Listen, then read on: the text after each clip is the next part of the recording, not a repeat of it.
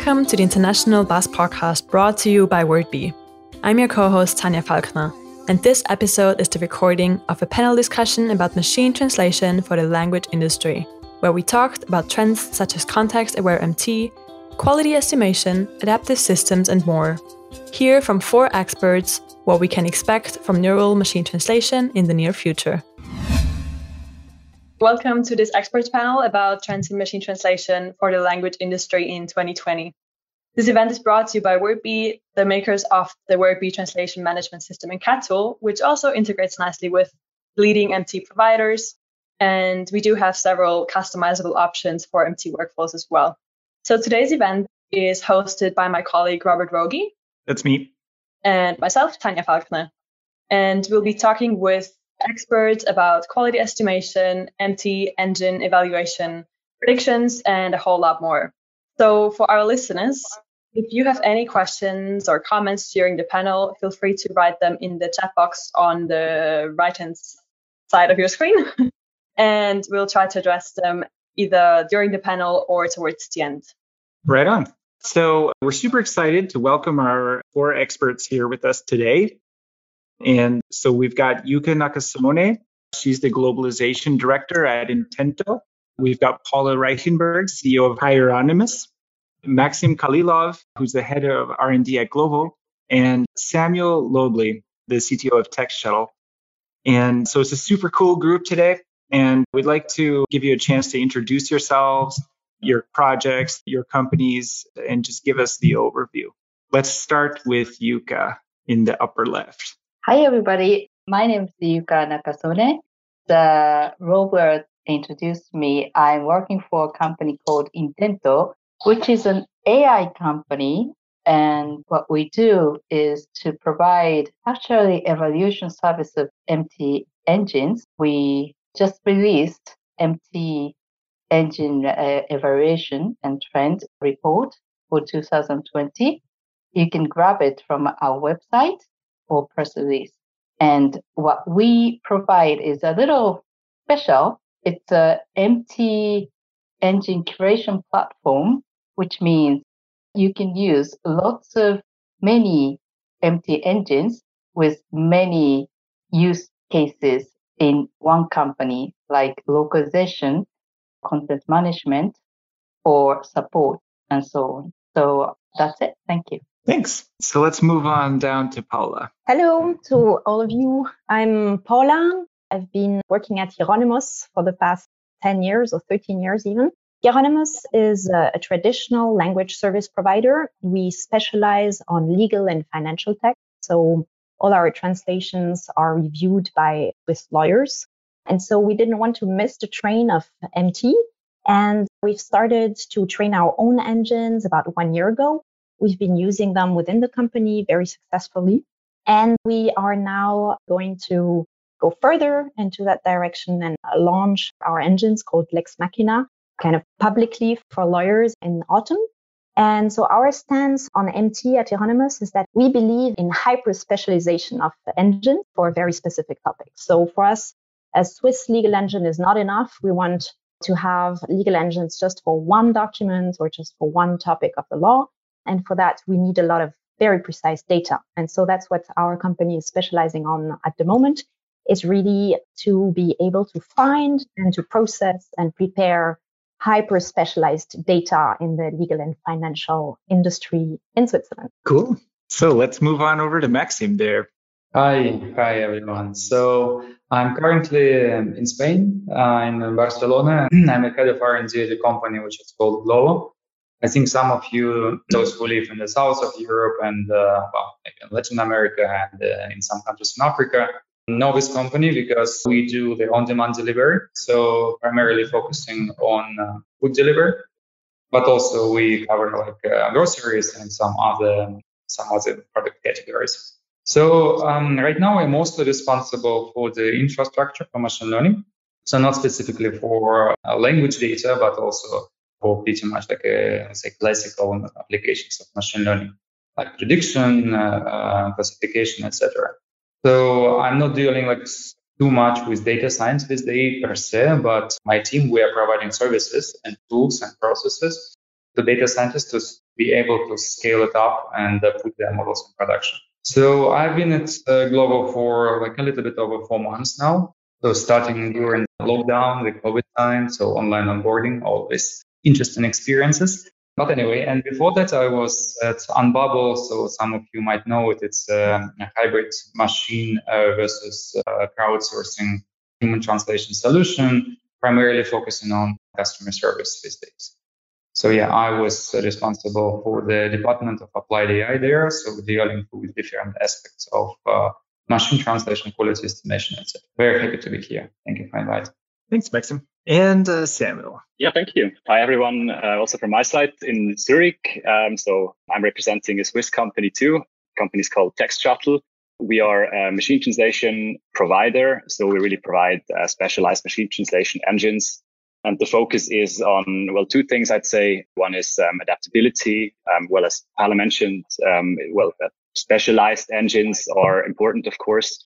Um, and we try to really make machines adaptable like instantly. So if you have your own terminology, your own translation memories in a CAT tool, let's say, the machine translation engine should be able to benefit from these resources on the spot rather than, well, retraining engines, like training specialized engines.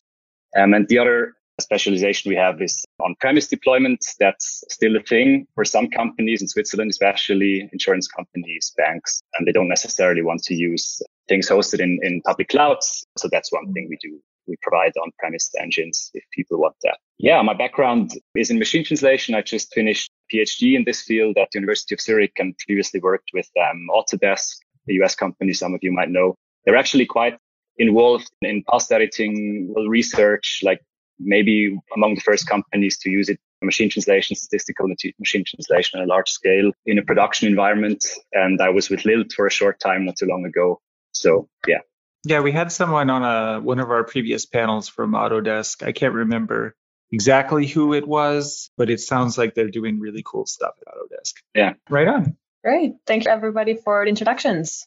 So let's jump right in. First and foremost, we would like to know from you, like, how do you see, how does NMT, like neural machine translation, fit into the bigger picture of AI? Because when we look at, at machine translation, and it's been around for like years and years, I think it was 1950s, if I'm not mistaken. And some say it's part of AI. So do you think that actually the translation industry might have been leading sort of in this field? What's your take on this? You're all happy to jump in, whoever wants to go first. Yeah, maybe let me start a little bit. Machine translation is a part of the bigger topic, which is computational linguistics, right, and natural language processing. And generally, like I think your question can be a little bit generalized towards how machine learning or artificial intelligence in general works with with disciplines like computational linguistics and, and all.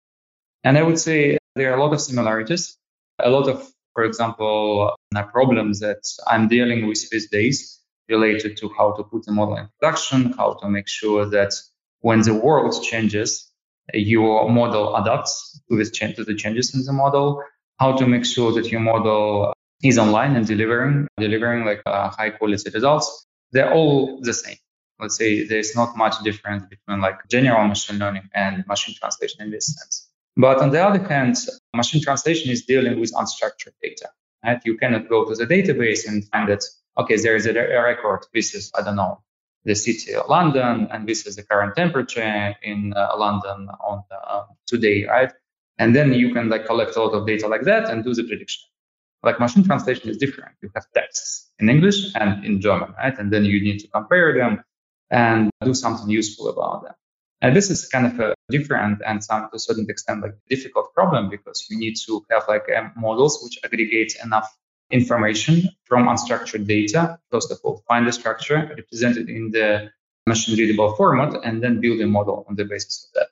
Yeah, this is the technology perspective, right? And from the practical perspective, I think that for many years, the localization industry in general was trying to find the fit for machine translation and how to make it work for the customers and for themselves. The earliest stage view on that, let's say five, ten years ago, there were a lot of discussions, and I, am sure that many of you remember those discussions, whether machine translation is useful for productivity or not, right? If it can, if it helps, if post edition is uh, faster than translation from scratch. There are a lot of benchmarks, there were a lot of discussions, a lot of um, academic publications, uh, webinars. Well, back then there were not so many webinars, but maybe conference talks. And it's actually it's very impressive that these days we are not having these invitations anymore, right? I mean, at least at scale, at that scale as before. Now we're talking about okay, I know that 90% or maybe 80% of the data that machine translation generates is useful. Right? It can be used like without like any serious post edition. But now the problem is how to notify where this 20% of bad translations sit. And yeah, we are just living in a very new era in this a, in this sense, and that's where AI is playing a very new and very important role. It's not how to produce translations anymore; it's how to basically distinguish good translations from bad translations, right? So I think it's a kind of a new new paradigm that we need to all adopt and yeah discuss. Mm-hmm. Any comments? Right on. Just kind of, we might as well talk about quality estimation then. So in an article, actually, this is an article that you write, wrote, Maxime, for TAUS. Last year, you wrote that it's very likely in 2020 that QE of machine translation quality will be productized at scale and that we will see the rise of truly hybrid MTQE systems. So I guess maybe if someone wants to field a question about what exactly is QE for people who, who might not understand it, as far as this prediction, what does the panel think about QE in 2020? Maybe we'll need the QE uh, QE explanation from you first, Maxime. Yeah, so quality estimation, and this is uh, let's say there were a lot of attempts to do it in the past, and only in the maybe like recent three four years. Uh, started to show like pretty significantly and significantly good results, right? And that's why it started to in, academia started to put uh, some resources into into research on this topic, and there was some adoption at industry, not as much as it could be, but there is some. So this is the technology, the machine learning actually tool that automatically assigns a risk assessment score on machine translation output. And what is important here is that it doesn't have access to human generated reference translation.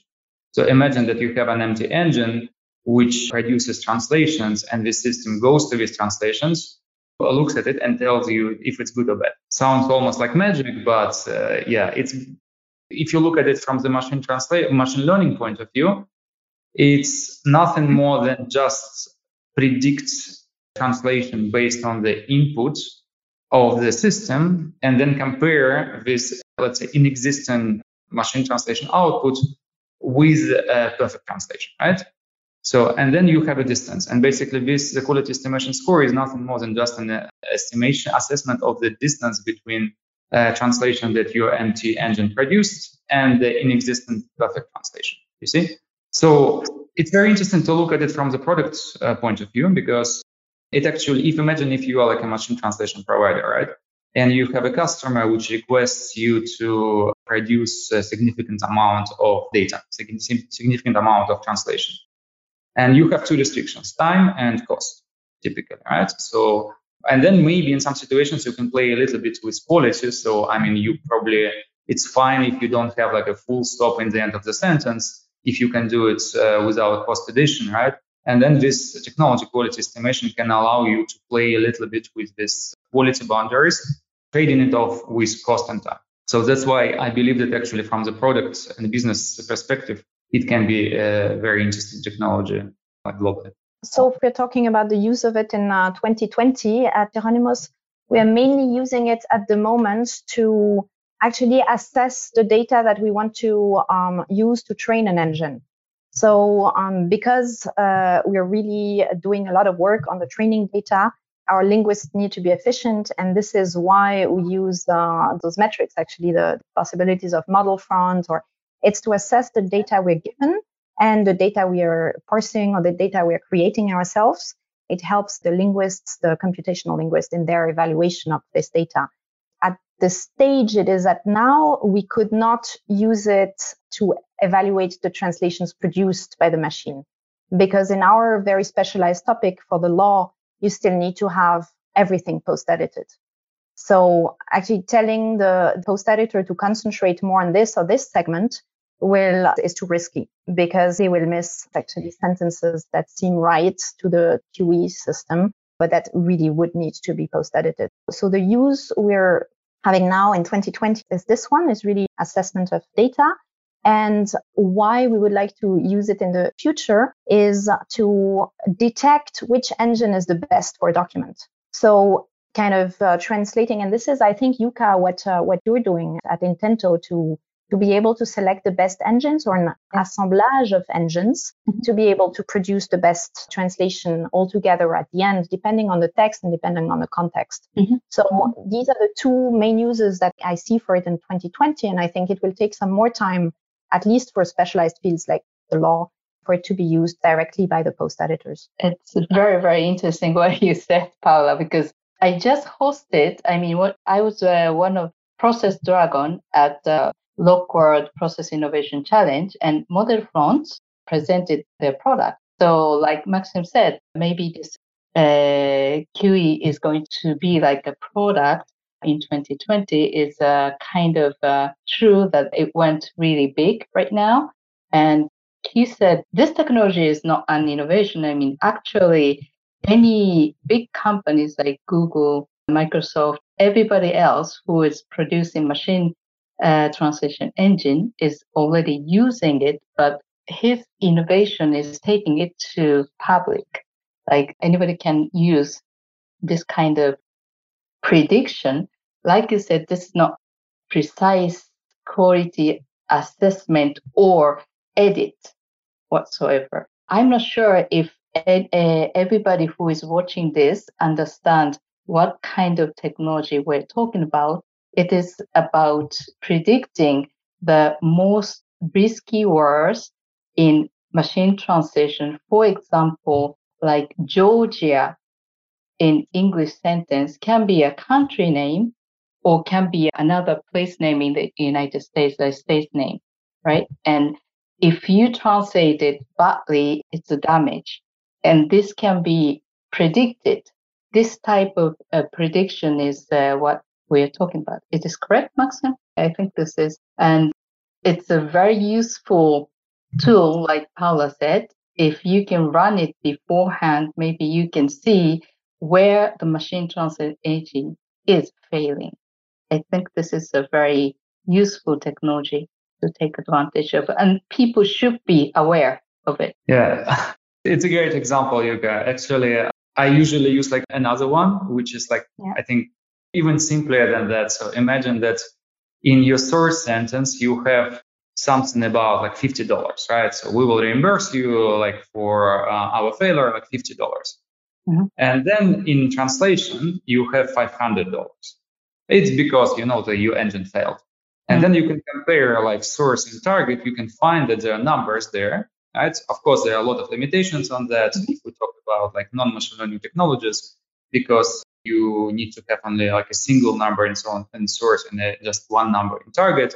And then uh, if you compare them, you see it's $50 and $500, then most probably you have a machine translation error. Yeah. But yeah, I mean, Paula, I think it's a very interesting use case that you brought, right? Because what you are doing is you are basically you are using quality estimation to filter the input data to to um, rebound on your example, in German, if you read reports, financial reports or other reports, they will always say in German im Berichtsjahr, im Berichtsjahr, im Berichtsjahr, in the year of the report, which you would never say in English or in French. You would say in 2019, en 2019. You wouldn't say in im Berichtsjahr. And so it means that when you want to feed an, an engine with all these, these already pre-translated financial reports, this sentence will either automatically be eliminated each time because you have some quality uh, control that filters the data before the training. And then every time the word Berichtsjahr appears in German, this segment will be eliminated from your data. Or you will leave it as it is, but it might kind of play bad tricks on your engine. So this is something that our computer linguists have to analyze to find a solution to that problem so that our engine will be perfectly able to translate financial reports. And when they say, uh, see in German im Berichtsjahr, they will not write in English in the year of the report, but they will say something else that we will input. We have to a linguistic solution to such a kind of machine translation problem. So that's why we use quality assurance uh, on the training data to spot all these issues and to go after them and correct them before training or after to correct the machine translation output. Mm-hmm. So that's a really cool strategy, I think, for improving your machine translation. And your projects, they all sound super cool, especially the, what was it called again? Lex? Machina? Lex, yeah. Lex Machina. Right. Oh, of course. Right on. So, this is a question for Samuel then. So, what are some of the cool things you're doing at TextShuttle, and maybe what are some of the trends that you see in machine translation right now? Mm, yeah, it's interesting to hear, like also what Paula says about quality estimation, because uh, what we've been talking about now for the past few minutes was really well detecting errors. Of course, there are errors in machine translation outputs, and then we have quality estimation to maybe well spot them and then focus on them possibly. Well, what I find very interesting too, of course, is actually avoiding errors, obviously. So, I mean, it's one thing to be able to say, okay, maybe you should focus on that part. There might be an error in there. But with the example Paula just brought up, well, another thing you could do, of course, is instead of, well, trying to identify these errors, especially if you're in a specialized field, you could actually use some sort of real time adaptation or like integration of prior knowledge into MT output, right? So if I'm a translator in the financial field, I'm quite sure I have a translation memory that somewhere has a fuzzy match and it states, okay, so it should be that in the target language. And so what uh, we at Shuttle are really focusing on is well, making sure that this fuzzy match in the actual project I'm working right now can be incorporated into the MT output. And this is, of course, another approach. It's not so much about finding errors. There will be errors, yes, but avoiding that people will have to repeatedly correct the same mistakes over and over again. Because, well, as research shows, as the internet, social media shows, that there's nothing more that, that post editors hate. It's like if MT engines are just dumb and like, oh, I've said it before and I did it wrong again. So yeah, not saying this can be complementary, of course. I'm not saying, um, but really, like I think, like integration of prior knowledge in like real time. And I'm not talking model adaptation, not necessarily. I have an engine that learns like over time because if I have a translation memory, if I have a term base, why should an MT engine learn? I mean, it's there. The knowledge is actually specified, right? So like it's interesting to see methods that have been published in 2019 already that allow like direct integration of such prior knowledge into MT output. I think this is a very interesting trend too that should also be productivized more. And maybe mm-hmm. one more addition there. Then, of course, it's also important to look at the interplay between tools that people use and machine translation engines, right? Because of course, if I have a translation engine that is able to integrate such knowledge, it's not much use if, if the CAT tool, for example, that a person wants to work with can provide this information. If I have a terminology aware machine translation engine, for example, well, I need this information from the client, from the CAT tool, for example. And, then this is, I think, something we might see, well, this year, next year. Yeah, things might change there. So tighter integration into tools that translator actually use. Yes. So um, we are at the moment testing exactly this, what we call adaptive or on the fly learning technology where your model takes into account your translation memories. So, but again, it means for us from a data perspective that your translation memory would must be really relevant and really good and really precise for the use you want to have. And thanks to this adaptive technology, your model evolves immediately while you post edit. So that's also an important technology. And the other one you're, you're mentioning, the integration of terminology. But again, for the legal field, terminology is so field specific because uh, the same word in social insurance has a different meaning in patent law and in uh, tax law. And so this is why the client doesn't necessarily know. They think they have, they, they give you terminology databases, but they are too messy to be used for very specific in the legal field. It really depends on the type of clients.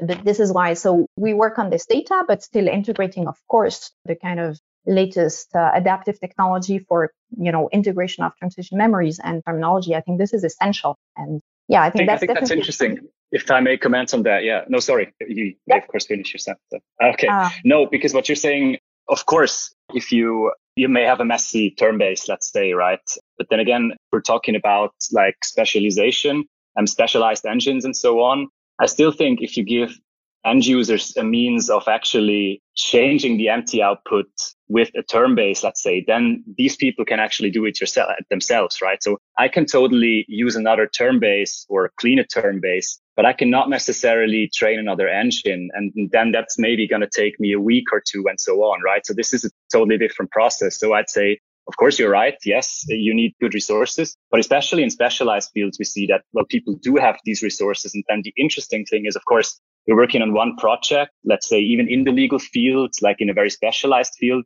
And if it's well integrated into a CAT tool, you switch to another field, another project, and then, well, the MT engine will just use these resources that are enabled in that project. So this is more of an end user focus where I personally would like to see more really. I think we're like, of course, in research, we're talking a lot about like technical details and stuff that we can improve in the back end. But then what's happening on the front end and how these two are integrated, that's very, very essential. I think this will change a lot going forward. Also, this distinction is artificial in practice, if you ask me. We talk about front ends like clients, CAT tools and backends, but for a user, for a translator, it's the same at the end of the day.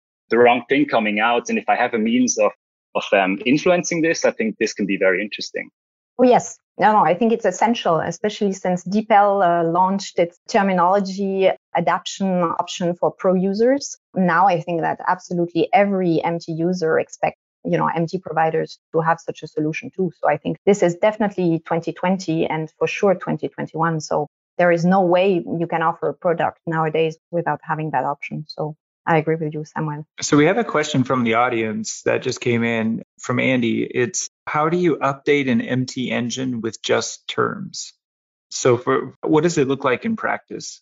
Like we, for example, we're using an approach that's been published in 2019 by people from Amazon, Spaidino et al. It's actually quite simple. You basically place the target terms in the source sentence. And then the MT engine learns in the training to actually place these words in the target language that are in the source sentence in the actual target. I don't think we can mm-hmm. go into technical details here, but it looks very mm-hmm. funny if you look at the training examples, but it works astonishingly well. So that's really clever. Uh, yeah, it's not our idea, of course. Uh, yeah, so it's out there. Many people are using. I mean, DeepL is probably using it, right? So maybe that's. But yeah. maybe you can comment on this, Maxim.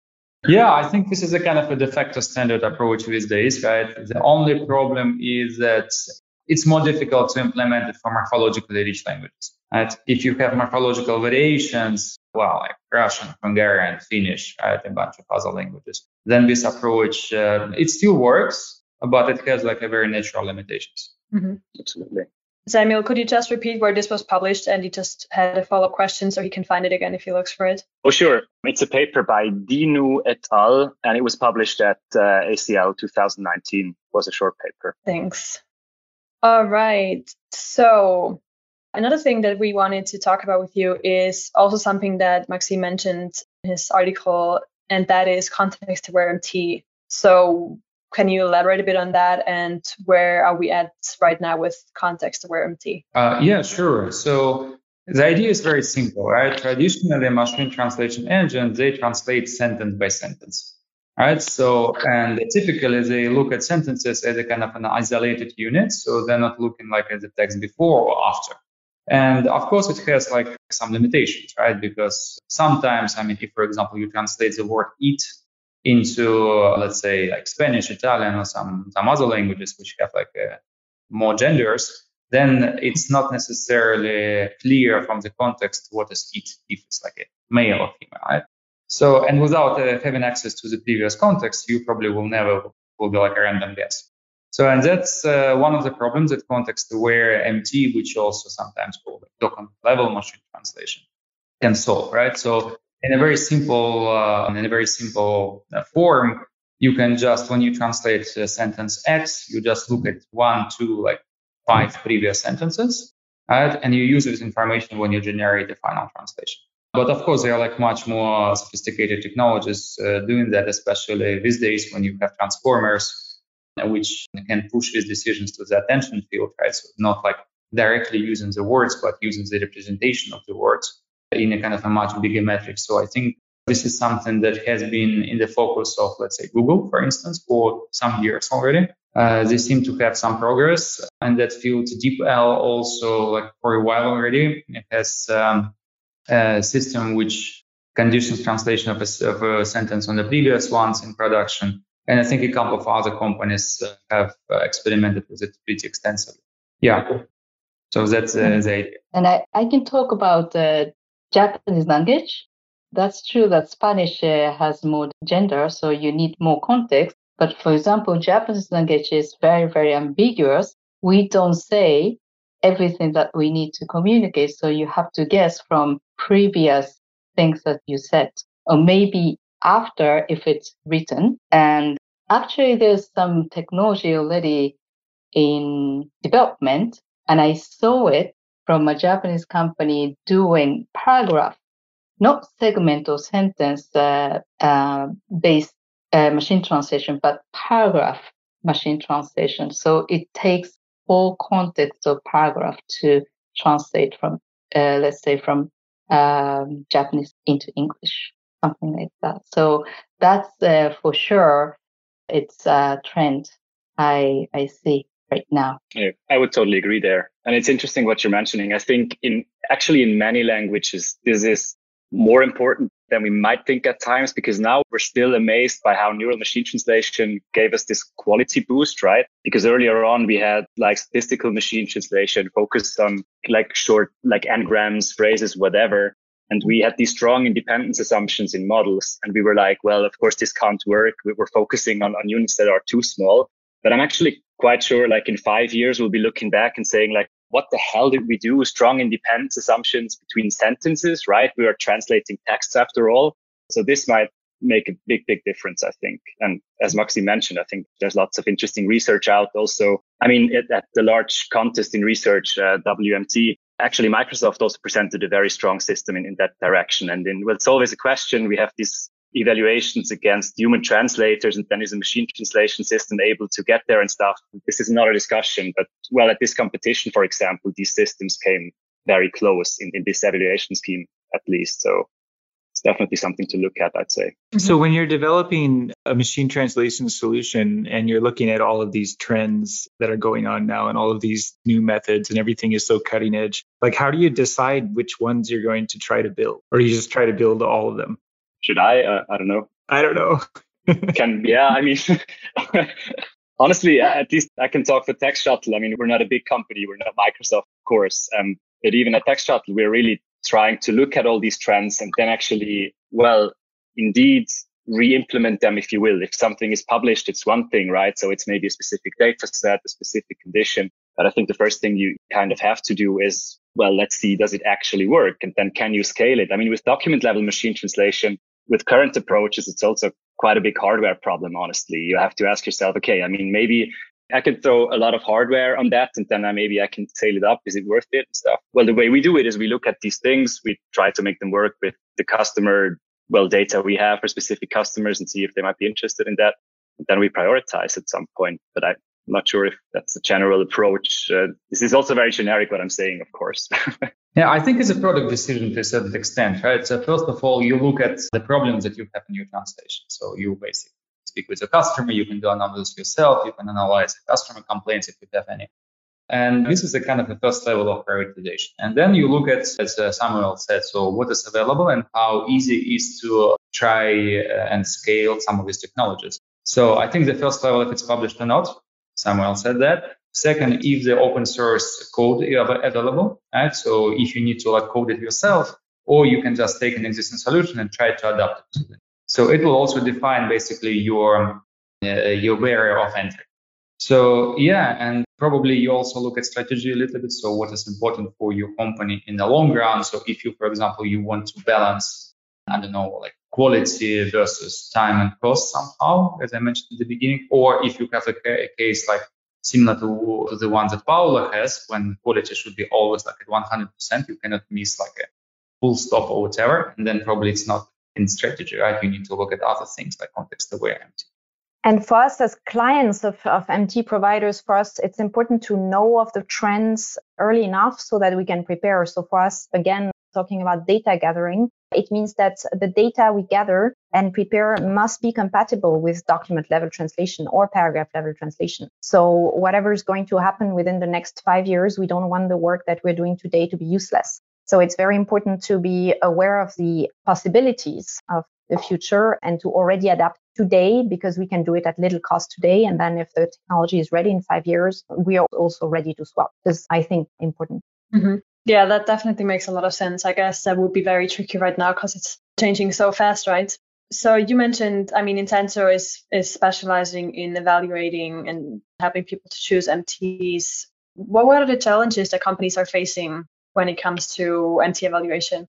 Like I said before, that choosing machine uh, translation engine is a very huge task, and sometimes we have to think who is evaluating the, the machine engines and evaluate the, the people who are evaluating. That's one thing that you have to be aware that why we, we have this problem because like you said, the change is so fierce and fast. The truth today is not going to be the truth tomorrow. I mean, what's the best today may not be the best tomorrow, you know, and like, uh, Paula's uh, engine is the best in the world translating legal document in, uh, in Switzerland. Maybe for Japan, there's another engine that is maybe equivalent. I, am not sure. I'm inventing. So definitely, I hope so. Yeah.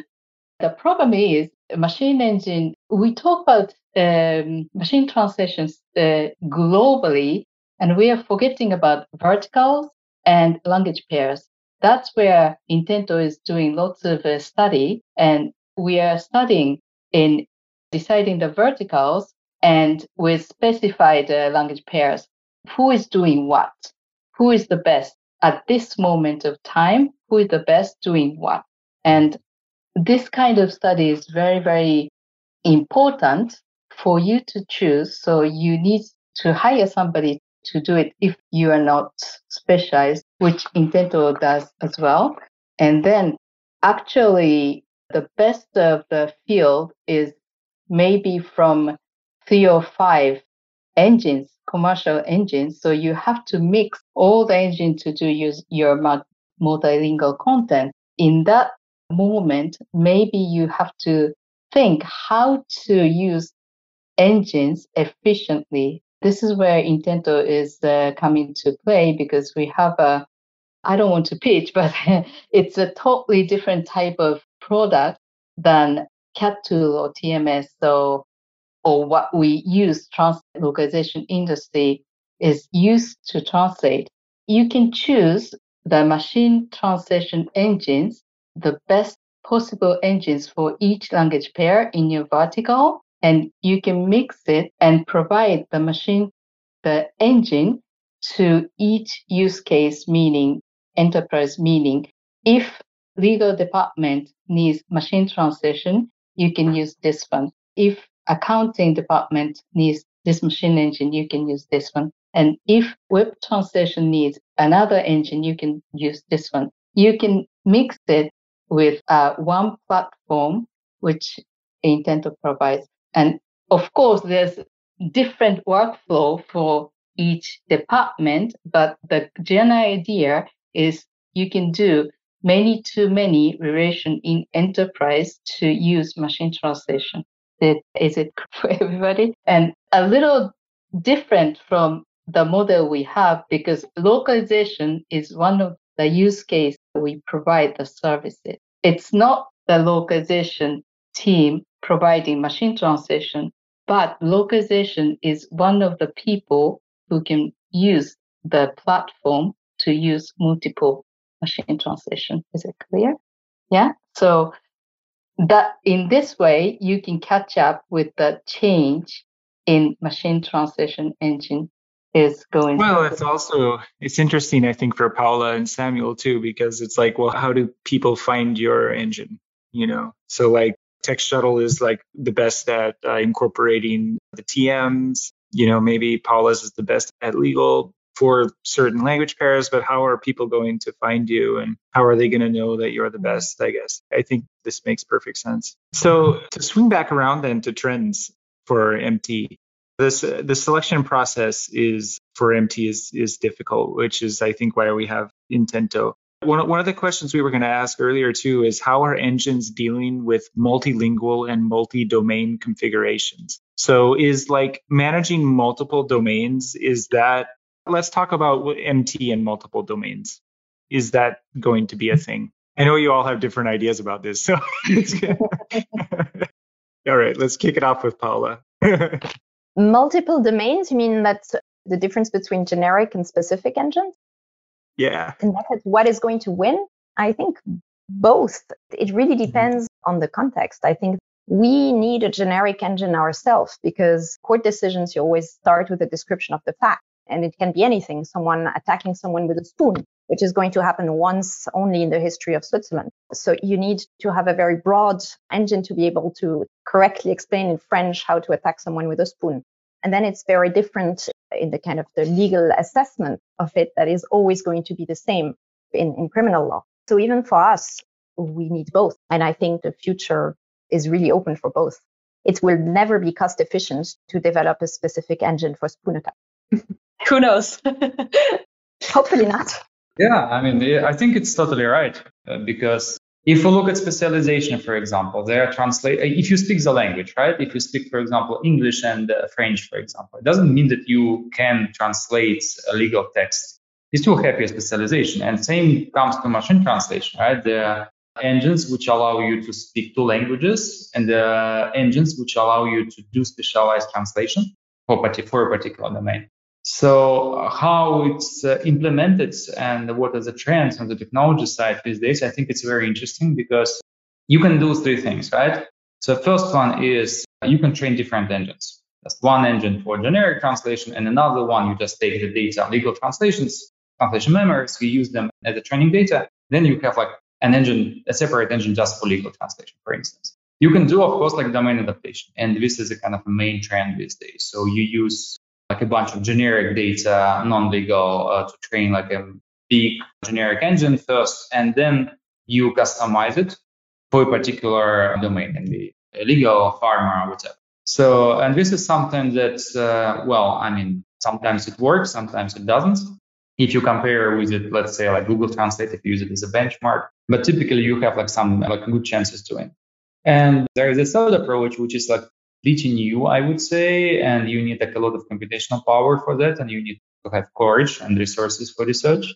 It's uh, basically when you put different uh, training data together and you train separate engines in the same system. Right? So maybe domains is not the, best, the best example here, but let's imagine that you have like data for English, German, and English, French, right? And this data is different. It's not like the they're not triplets. They're like two set data.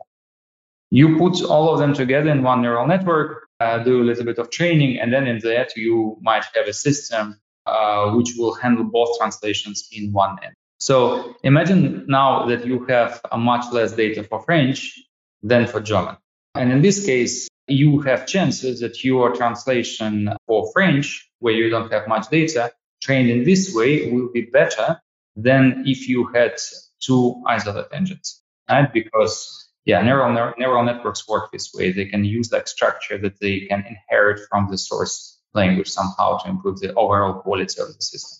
And you can apply the same logic, logic for domain if you want. I mean, to be honest, I don't know what many applications, real applications of this approach these days, except for some experiment that happened in academia and uh, Google also like published a couple of papers this in this area.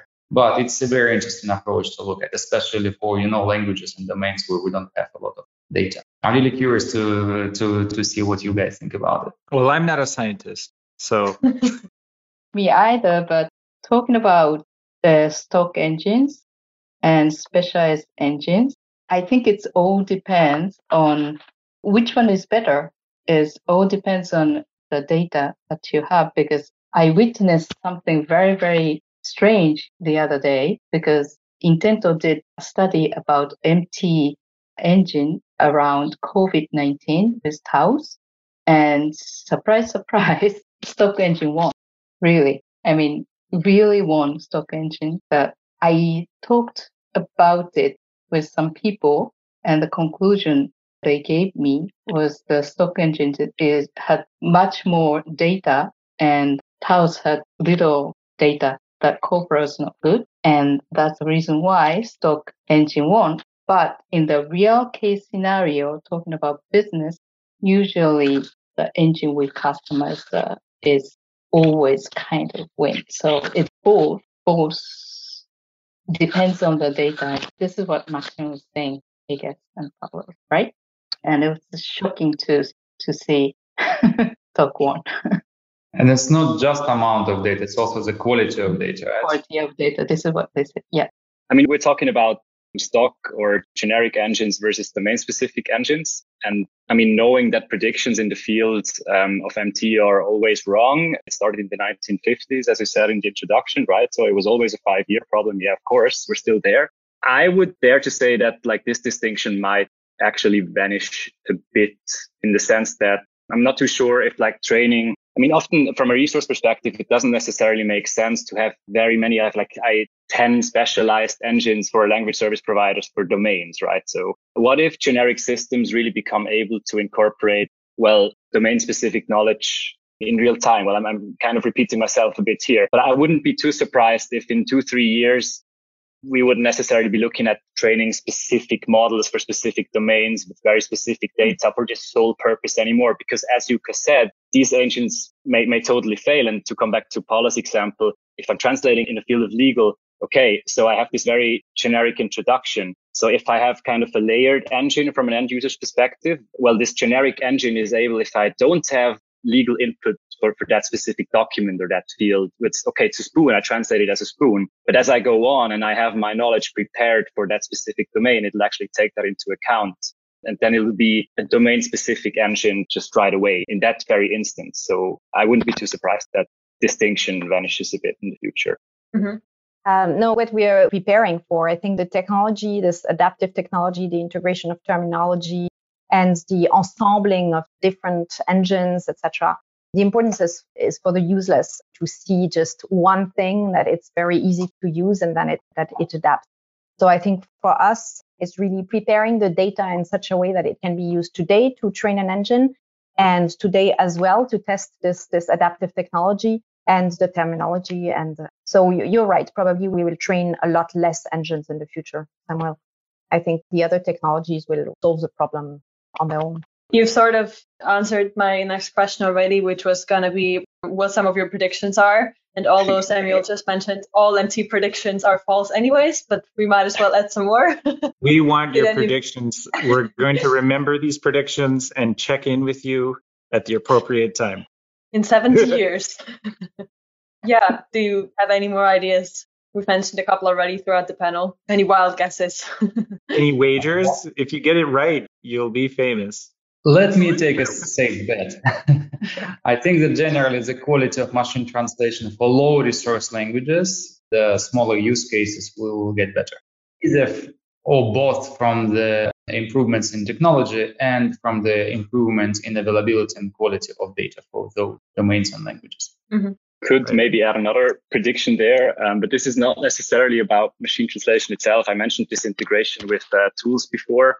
I could imagine that in, I don't know, three, five years, we'll see more interactive forms of, um, well, interacting with machine translation. I mean, post editing today is still a very serial process, right? You get source text, output, and then I correct it. But then it doesn't, if I change a word, it doesn't like retranslate the rest of the sentence and so on. These scenarios, they're, look, we looked at them in research already, but, but for end users, they're not really available and then I think we'll see a lot more there, like interaction with machine translation systems. Could imagine. Mm-hmm. Also, an excellent prediction. Yuka, Paula, do you want to take a wild guess too? Uh, no, I think Samuel is right because it's already basically working on DeepL Pro. I mean, when you change the beginning of a sentence, it changes the, the end of the sentence and it works. And that's really something that everyone can use without any kind of training. So complete non-professionals, they do that and they're amazed. So it's putting a lot of pressure on the other MT providers to make it as easy to use. And as well for CAT tools, it needs to be, it's a lot of pressure on CAT tool providers to allow translators to use these functionalities while post editing. So I think we'll all have to become more flexible. So let me say something very quick. I think the trend would be what we talked about before, context MT that takes in account much larger context is going to be a trend. I hope because I'm Japanese and AI is going to expand, including MT. This is going to be a trend from 2020 to 2021. Let's. Oh, so we yeah. have a question here from our audience. Dimitri, he says, I wonder if it's possible to switch the data sets of the engine depending on the project. When we have projects with customers from different countries, they often provide a set of strict rules the localization must follow.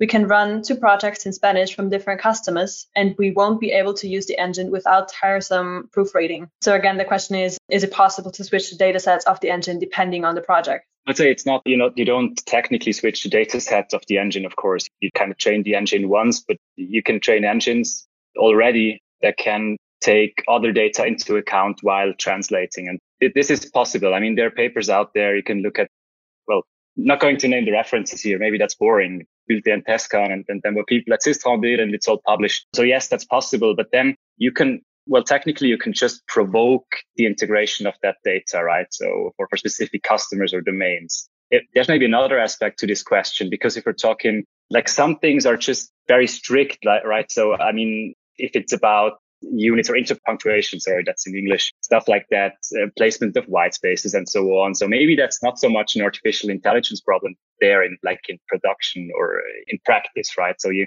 I think with all the artificial intelligence in mind, we should still, well, not forget about these relatively simple problems that you can address and that can make a lot of difference. And then honestly, you don't necessarily need to tweak your machine translation engine if your customers or two customers have different problems there this can be done at the cat tool layer, for example. So, so if you have two customers, they have different expectations with things that you can change based on rules. It's perfectly fine.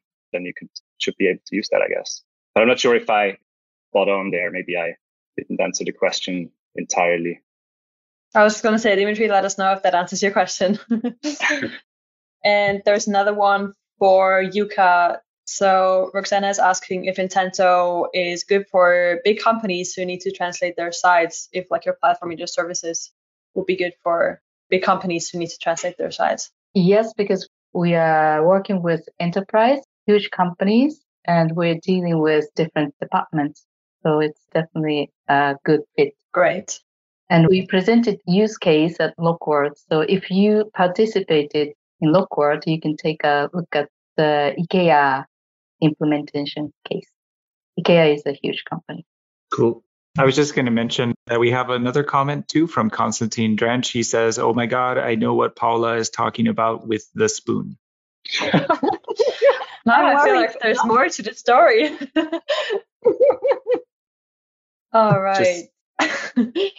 and also, Dimitri says, Yes, that makes sense. Thanks.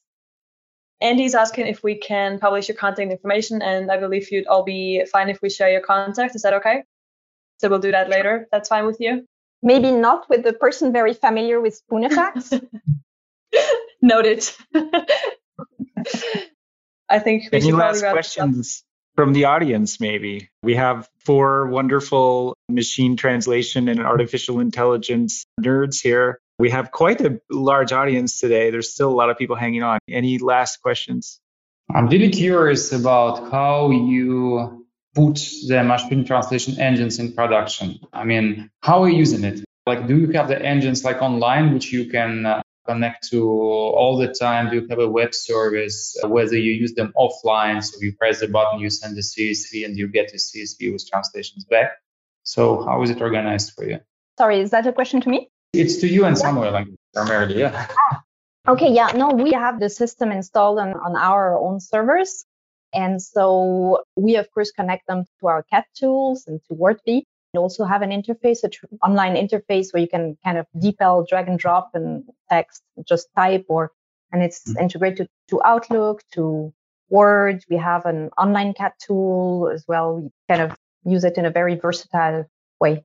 And the adaptive technology you can only use within a CAT tool because it needs to, you know, to correct each following sentence. So it cannot be used in an interface that is not a CAT tool. So that's the only li- limitation. So it's a quite vers- versatile solution. It's it's probably the same. Maybe with the difference being for us that we really try to focus to be able to containerize the system well so it can run on different infrastructures, right? I, mes- I managed, uh, mentioned this uh, on-premise use case before. But then for some people, this is not an option at all. This is not interesting. This is not rational even. So you should be able to ins- like run it in whatever public cloud, private cloud, I don't know, and then maybe uh, like on your own machines. And that actually is not necessarily so simple because, well, as you know, you, you need, may need quite some processing, some compute power um, to actually work with, well, state of the art machine translation systems. If you have them on your own machine. So that challenge there. But then basically it's a REST API you can call and then a cat tool is just another client. A web UI is just another client. Yeah. Okay, cool. Thanks. All right. I think I don't see any more questions. Robert, do you? I think we've covered a lot of topics. I think we covered it and we got those Cool. predictions in. Great. so let's wrap this up. Thank you so much for joining us on this panel today, and thanks to all our listeners for sticking around and for all their questions. It's been really great having you, and it was great talking to you all. Thanks, Tanya. Thank you.